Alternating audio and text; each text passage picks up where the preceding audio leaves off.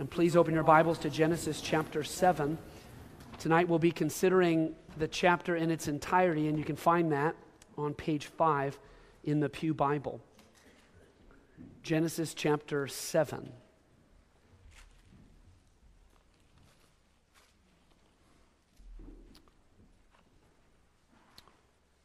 Brothers and sisters, this is the Word of God.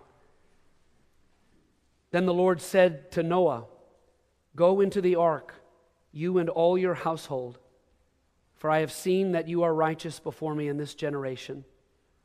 Take with you seven pairs of all clean animals, the male and his mate, and a pair of the animals that are not clean, the male and his mate, and seven pairs of the birds of the heavens also, male and female, to keep their offspring alive on the face of all the earth.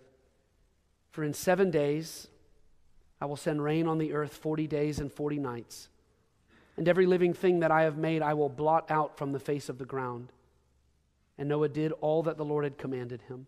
Noah was 600 years old when the flood of waters came upon the earth. And Noah and his sons and his wife and his sons' wives with him went into the ark to escape the waters of the flood. Of clean animals, and of animals that are not clean, and of birds, and of every thing that creeps on the ground, two and two, male and female, went into the ark with Noah as God had commanded Noah. And after seven days, the waters of the flood came upon the earth.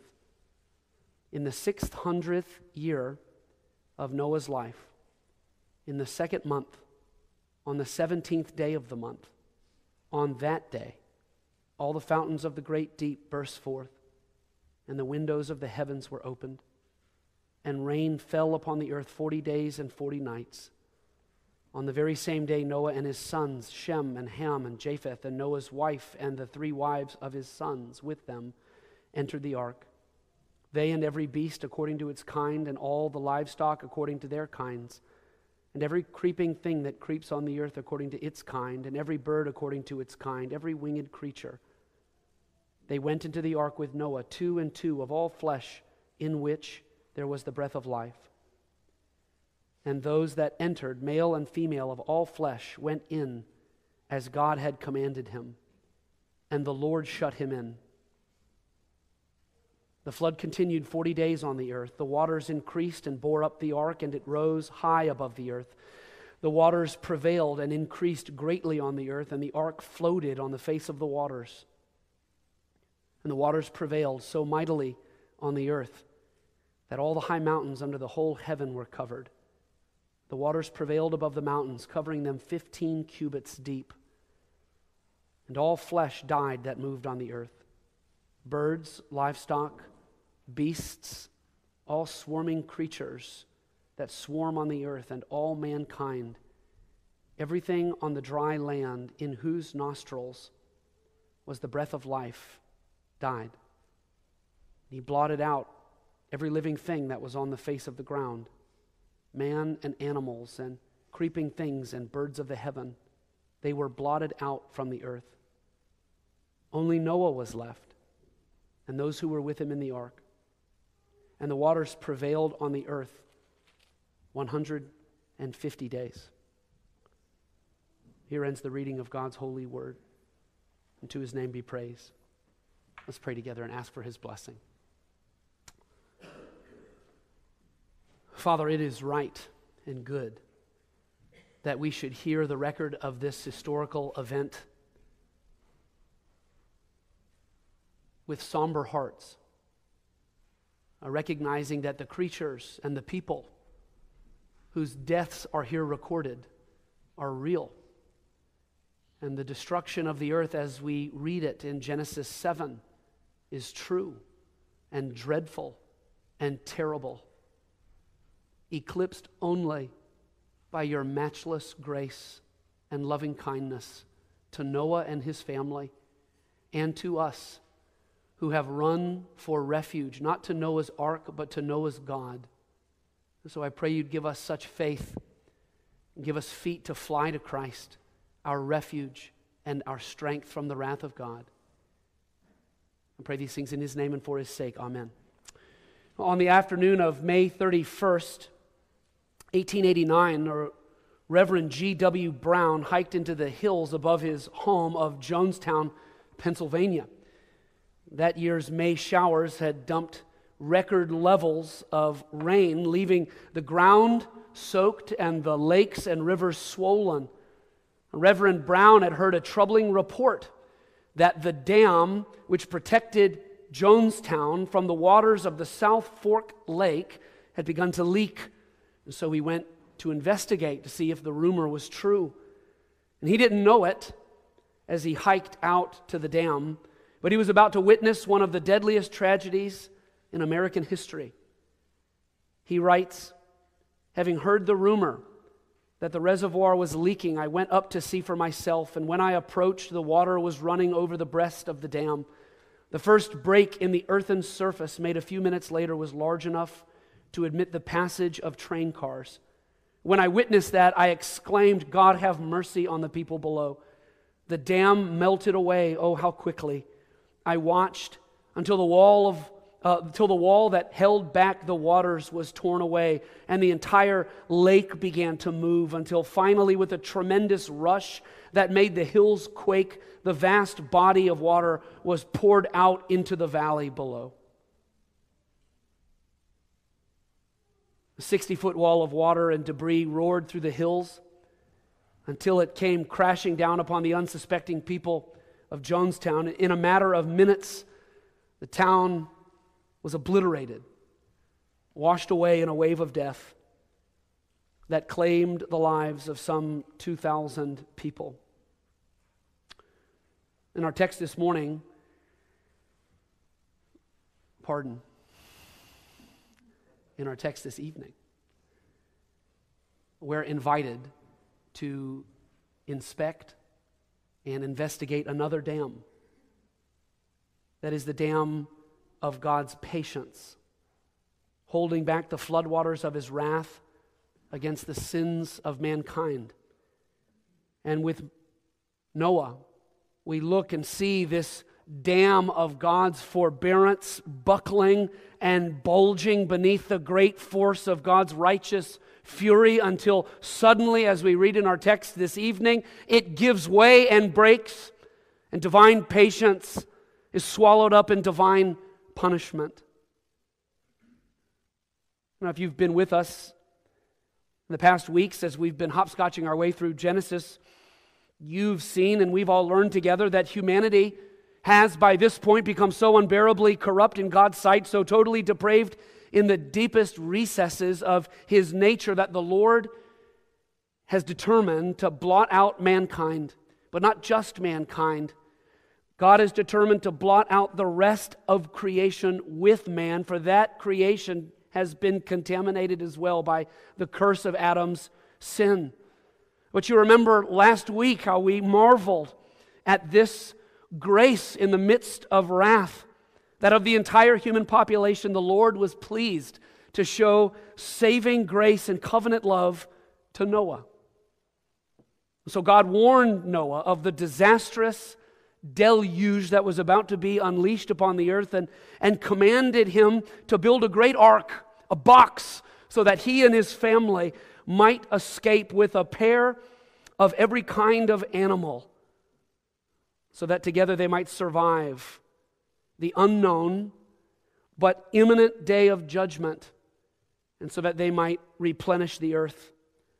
And so this evening, I hope, with God's help, to convince you that this story that we read tonight in Genesis 7 is in the Bible not only so that you and I might know and believe what God has done in history past, but so that you and I might know and believe what God is going to do one day soon. And so that you and I might be prepared for the day of God's judgment, which is coming soon. That's what I want to show you tonight. But the day of God's judgment is coming soon. Uh, first, we'll look together and, and consider the, the build-up, the anticipation of judgment that's recorded in our text. Can you feel it as we're reading through the chapter? The air of the text is, is electric with anticipation. It's as if we can hear the timpanis rolling and building and the symphony swelling as the chapter presses on towards this cymbal crashing, dam bursting crescendo. And Moses, the Holy Spirit inspired author of Genesis 7, makes us to feel this epic intensity through uh, of the story through through repetition did you feel that and hear that sense of repetition as we read the chapter emphasizing these themes of work and worship work and worship we first meet Noah in, at the end of Genesis 5, there in verse 32, and he's 500 years old. And then we read Genesis 6, and by the time we come to Genesis 7, Noah is 600 years old. I'm no mathematician, but it seems a safe conclusion to say that in the space between the beginning of Genesis 6 and our text tonight, some 100 years has passed in the life of the patriarch. And we can imagine what that century may have looked like if you had taken, you hunters maybe, a game camera, a motion detected game camera, and put it high on a hill, on a tree, overlooking maybe this, this place in which Noah was to construct his ark. We can imagine that century in a time lapse. Take all those pictures over the century and smash them together, and, and we can see quickly countless trees being sawn down and great forests being felled we see mountains of logs piled and then milled and cut to their divinely ordered length and specifications. And then we can see the skeletal frame of the ark begin to take shape inside the nest of this archaic scaffolding. And then we see the first and the second and the third decks all stack into view, and then the many rooms, and then the roof, and then the door. And we can see the ark's hull as it's skinned with planks of gopher wood and sealed watertight inside and out with tar.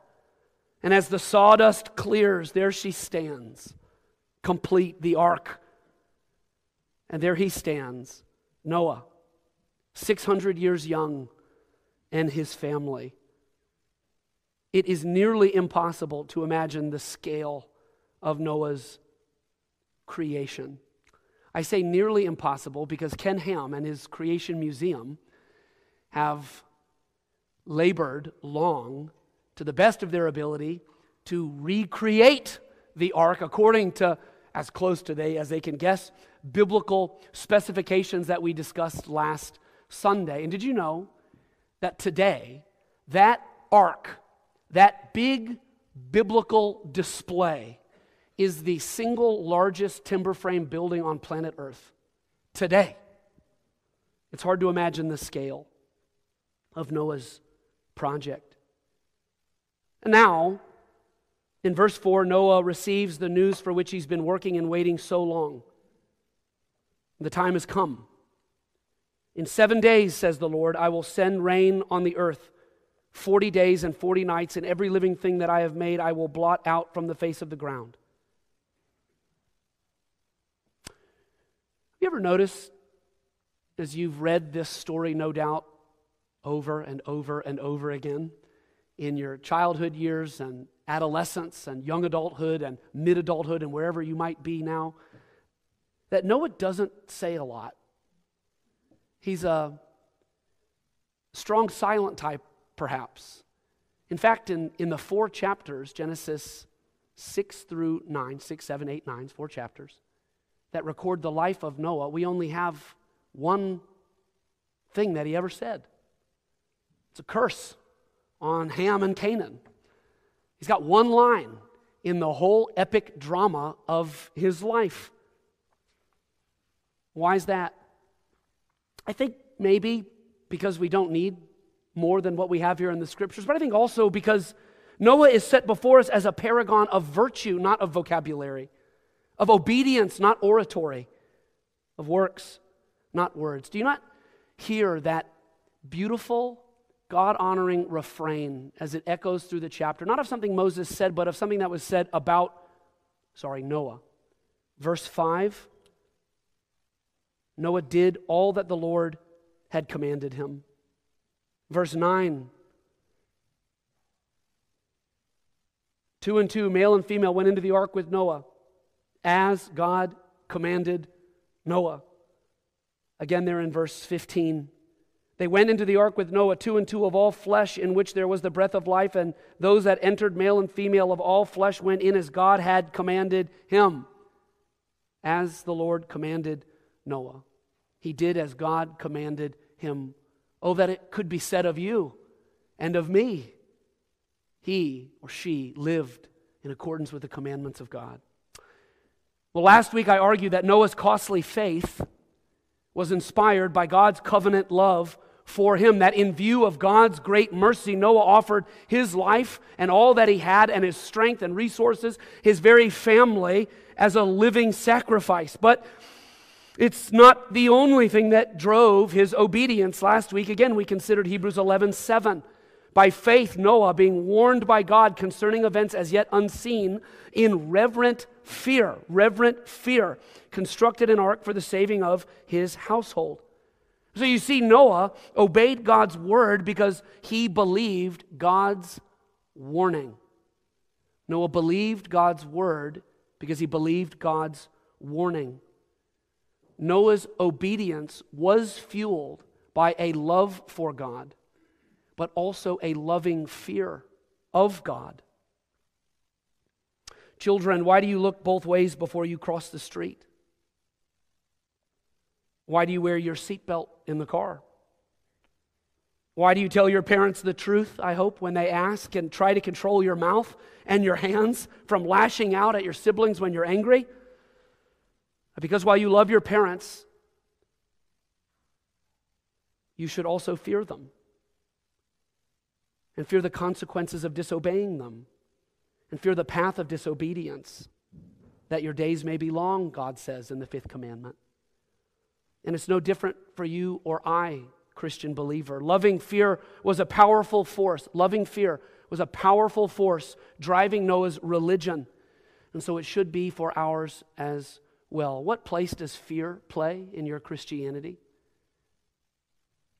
Uh, Proverbs 16, verse 6 says, By steadfast love and faithfulness, iniquity is atoned for, and by the fear of the Lord, one turns away from evil. Well, the Bible is filled with promises, with warnings that exist to inspire our fear and restrain the wickedness in our hearts and lives.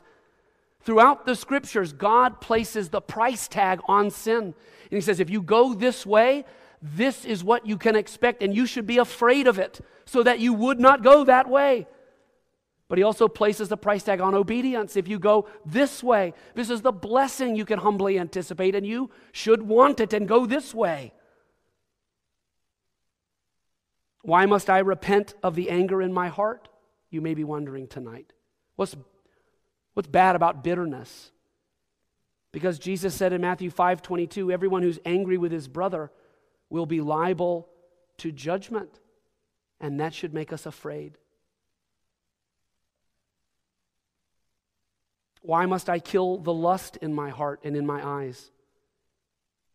Because God promises in Proverbs 6:33, he who commits adultery will get wounds and dishonor, and his disgrace will not be wiped away. And that should fill the godly with holy fear and drive us in the opposite direction. Why must I take the Lord's Supper so seriously? And why should the elders take it seriously as we examine covenant children and prospective members before admitting them to the table because of what Paul says in 1 Corinthians chapter 11 verse 29 anyone who eats and drinks without discerning the body eats and drinks judgment on himself. That is why many of you are weak and ill and some have died. And that should make the godly fear.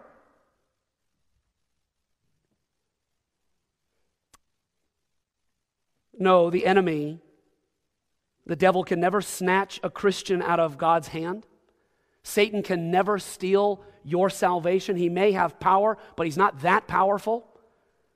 But he can frustrate our sanctification. Don't you know it to be true? Oh, how we can frustrate our sanctification, how we can clog our chariot's wheels with mud, how he can cause us to spiritually stagnate so that we experience no progress, no fruit, no victory, no growth in grace. And one of the ways he does this is by convincing us that loving fear has no place in love for God. one of the ways Satan thwarts our sanctification and robs your life of joy and fruitfulness is by convincing you that love for God is antithetical to a loving fear of God. But how does that work in parenting? How dreadful, how disobedient the child who doesn't lovingly fear his or her father. And there's something else repeated in this week of anticipation, not just work, but worship in the second place. Look at verse 2 and 3. Take with you seven pairs of all clean animals, the male and his mate, and a pair of the animals that are not clean, the male and his mate, and seven pairs of the birds of the heavens also, male and female, to keep their offspring alive on the face of the earth. Also, down to verse 8 of clean animals, and of animals that are not clean, and of birds, and of everything that creeps on the ground. Two and two, male and female, went into the ark with Noah as God had commanded Noah. These are the very first references in all of the Bible to clean and unclean animals. Isn't that something? A precursor to the Levitical sacrificial system that will be spelled out in full on Mount Sinai's peak. We learn things, don't we, from this distinction between clean and unclean. We learn things. First, we learn something about God's sovereignty over his own worship. Children, what animals would you put in the clean column? Sure, you would put puppies, right? And kitties. And you would put little fluffy bunny rabbits. And you might make the mistake that I made when I went to Tractor Supply earlier this week and saw that they had ducklings. and I had to call my wife and deliver the bad news that I got three ducklings. Um, why, you might ask? Because they look clean, they look sweet, and I like them. I don't know what we're going to do with them. I've talked to the Scott family who dabbled with duck ownership, and they said they're only clean for like a millisecond until they're not. What animals might you put in the unclean column? If you had a list of yucky critters, spiders, slugs, termites, leeches, who decides? Who decides? Who fills in these columns in the economy of God, clean and unclean? We hear, uh, see here in Genesis 7, God decides. God decides what animals are clean and unclean. Why? Because He is sovereign over His own worship, and He gets to decide what is clean and unclean in His eyes. And so our worship must be always and only ever suited to God's preferences and not our own. The second thing we learn from this clean and unclean distinction is that Noah needed a Savior. He knew he needed a Savior. In chapter 8, verse 20, we see why Noah needed all these clean animals. Then Noah built an altar to the Lord and took some of every clean animal and some of every clean bird and offered burnt offerings on the altar. And when the Lord smelled the pleasing aroma, the Lord said in his heart, I'll never again curse the ground because of man. You see, Noah needed sacrifices because he believed all that those sacrifices represented. He, he believed that he was a sinner deserving of death. He believed that the soul that sins should die. He believed that he needed a substitute deemed clean in heaven's eyes, worthy to die in his place, because without the shedding of blood, there can be no remission of sin. And these animals, these clean animals, were previews, pictures, and signs of the spotless Lamb of God, even our own Jesus Christ, who would come to take away Noah's sins and to take away all of the sins of his people who would look to him in faith and rely on him for his grace and mercy. Well, Noah's anticipation of judgment was marked by work and worship. And in the second place, having anticipated this day of judgment, we read dreadfully of the arrival of judgment. I wonder if you remember where you were on September 11th, 2001. I dare say almost all of us that were alive on that day remember where you were, perhaps when you heard. I was in Mr. Scott's 10th grade English class, it was 9:15 when our principal's shaking voice crackled over the intercom. Attention teachers and students. I've just learned that a few minutes ago two planes crashed into the twin towers of the World Trade Center. You remember where you were? The lives lost on that day, September 11th, 2001, though grievous in their own right, cannot be compared, cannot be compared to the lives lost on the day recorded in Genesis 7. A day that Noah remembered, a day that the flood came. You can hear it, can't you, as we hopscotch through a century of ark construction, and then all of a sudden, time, it seems, stops. And we go from leaping through decades now to counting the moments, seeing each grain of sand as it falls in the hourglass in these last crucial moments. Look at verse 11. In the 600th year of Noah's life, in the second month, on the 17th day of the month, on that day, all the fountains of the great deep burst forth, and the windows of the heavens were opened, and rain fell upon the earth 40 days and 40 nights. Can you imagine it? Parade of animals like the one Adam had seen marching two by two into the ark. Can you imagine the rolling of distant thunder? Can you imagine the ominous black clouds on the horizon getting closer and closer and closer. And then, can you imagine feeling the first drops of rain on your arm? You can see the family shuffling on board, can't you? Put yourself in their sandals. You shuffle on board knowing that time is short, but then once all creatures and people are on board, you, you look back what about the door? Who will close this great door through which the largest animals on earth could pass? Maybe we forgot something. Maybe there was a big page ripped out of God's blueprints given to Noah, but then miraculously, without a word, the door of the ark begins to close and close and close until it's shut tight by the almighty hand of God. And then you listen Can you hear the animals? The birds? The lowing of the cattle? Can you hear the heavy footsteps of the larger beasts on the creaking floorboards? Can you smell it? Food for all those animals? The animals themselves? Then can you hear it? Heavy sheets of rain, heavier than the world's ever seen, falling in torrents upon the ark roof overhead. Not just any rain, but a deadly crossfire between waters pouring down from above and the waters bursting up as geysers from the fountains of the deep below. The text doesn't tell us, but I think it must be very possible, if not probable, that if you had been among Noah's family members on that day long ago, you would have heard something else. The desperate cries of the damned outside the ark. Their fists beating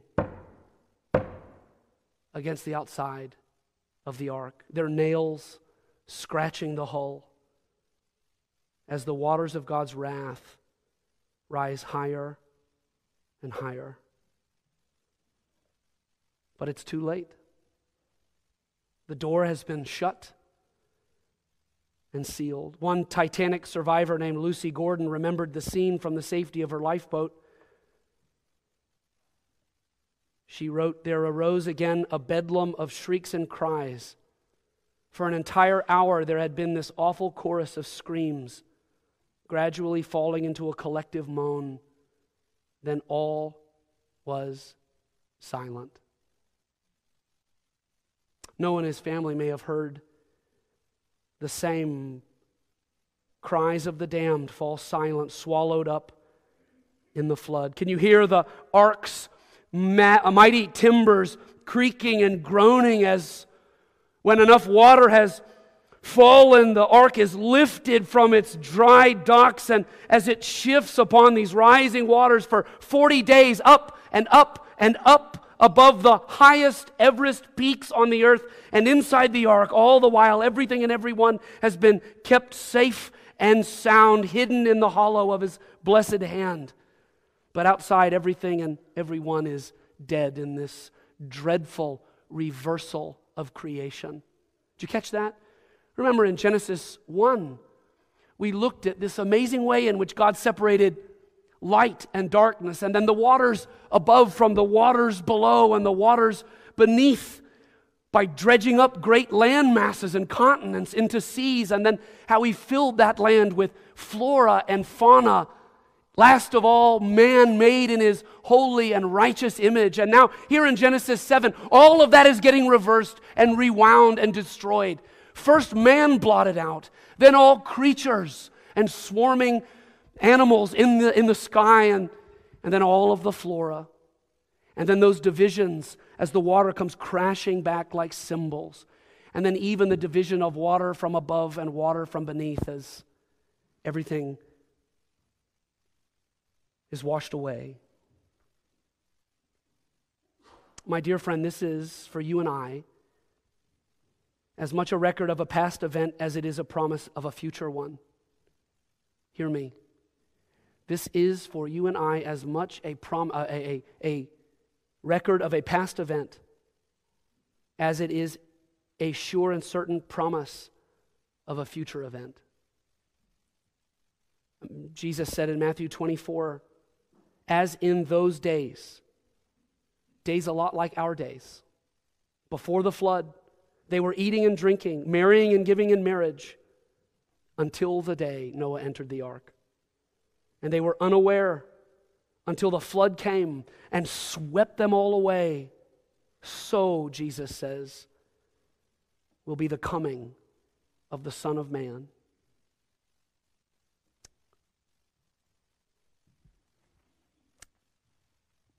Wonder if, what you would have thought perhaps if you were one of Noah's neighbors.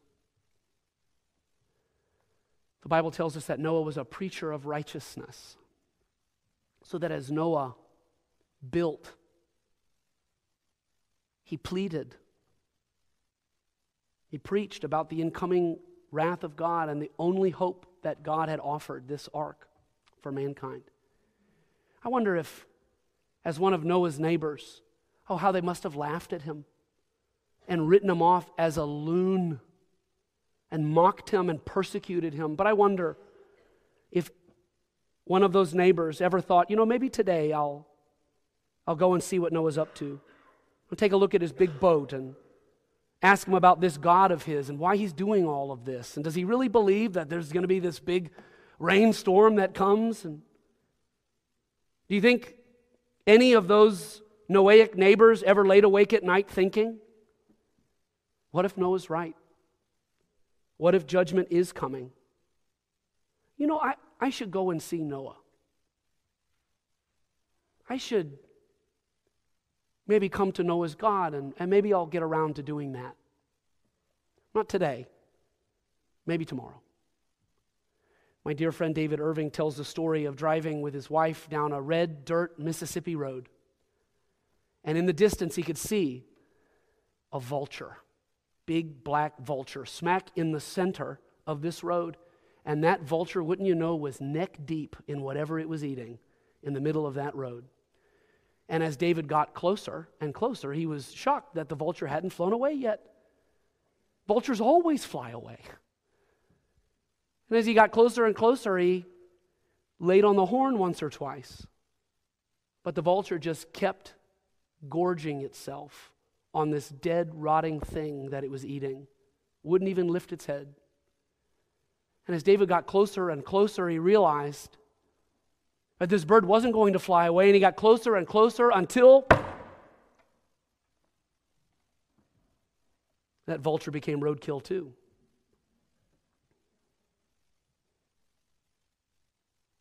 You see, people in Noah's day were doing the very same thing, weren't they?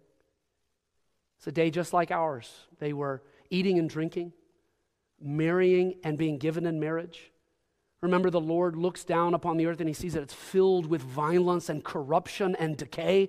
A mass of humanity created in his image, now fallen in Adam, feasting upon the rotting, carnal pleasures of the flesh, unwilling to look up unwilling to repent, unwilling to turn and be saved until it was too late.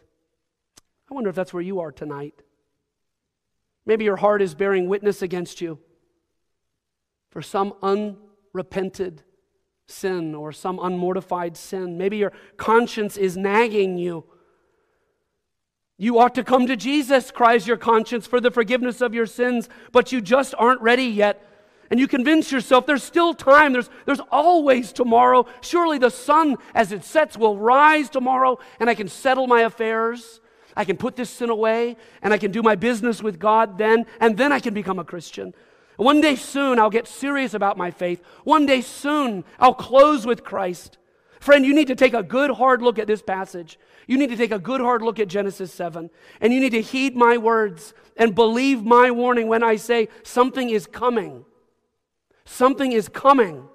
And the Bible calls it the last day, the day of the Lord, Judgment Day, when Jesus Christ will return just as he left, riding on the clouds of heaven, and he will come not in grace but in judgment to judge the world not in water but in fire. And on that day, the door of salvation will be shut by the hand of God.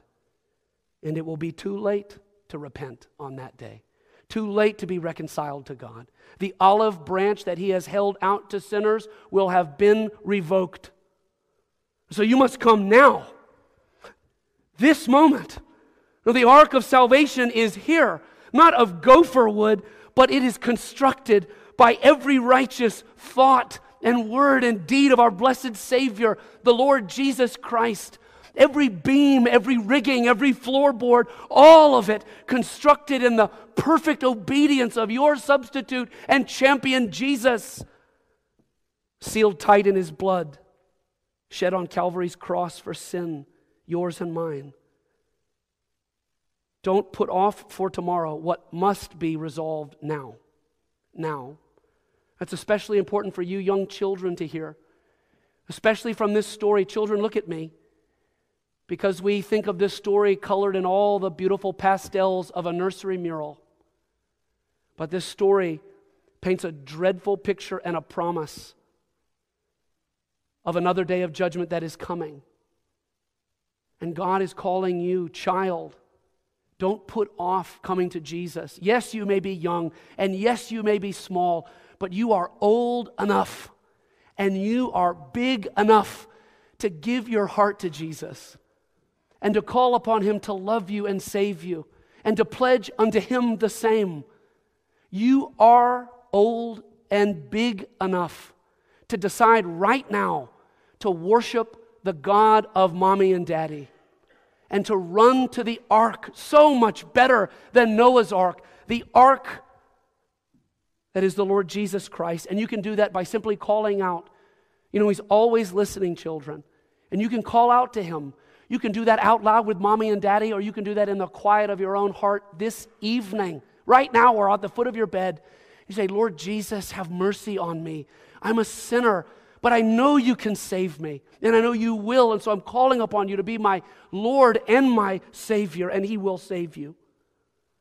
He will usher you in to the ark of His salvation and deliver you from the wrath of God. The certainty of Jesus' return and judgment should drive us in faith to Christ right now. But it should also inspire for those of us who have taken our place in the only refuge for sinners that is Jesus. It should inspire our bold compassion for the lost. And, Christian, if you really believe that Jesus is coming to judge the world, shouldn't our lives be fired with a sense of evangelical urgency? Evangelical urgency?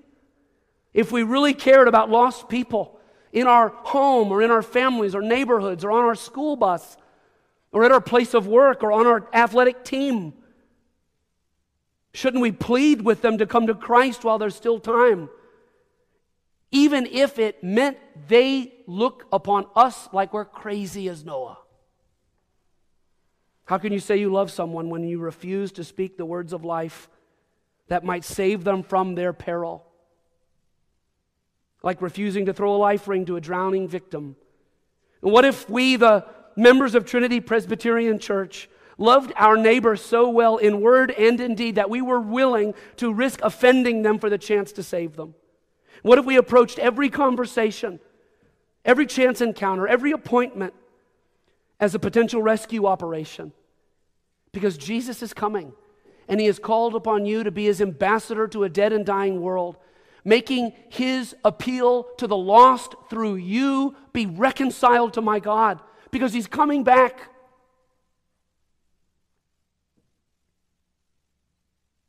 because he's coming back. Do you believe this? That Jesus is coming back?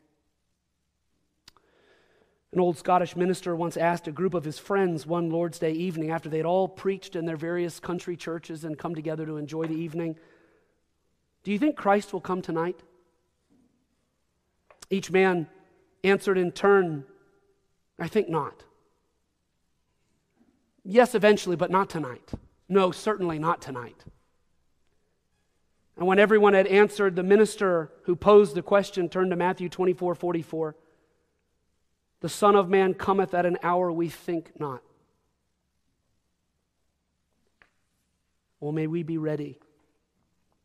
May we run to the ark that God has provided. Much better than a gopher wood ark. The ark of the Lord Jesus Christ. Now. Amen. Let's pray together. Father, we thank you for providing a safe haven, a refuge, a hiding place, a high tower, even an ark in the Lord Jesus Christ, in whom and by whom we can be saved from your wrath that our sins deserve. Oh Lord, I pray that each and every single one of us would believe that the day of your coming judgment is as real as the day of your past judgment and as you destroyed the earth in water, so you're coming again to cleanse it in fire. Make us ready for that day, O Lord. No amount of good works and hard work can prepare us. Only your grace, received through faith in Jesus Christ, can make us ready so that we can live in joyful expectation and anticipation for that day. So give us such faith, O Lord, that we would be ready and that when your Son returns among us, he would find faith. We ask in Jesus' name and for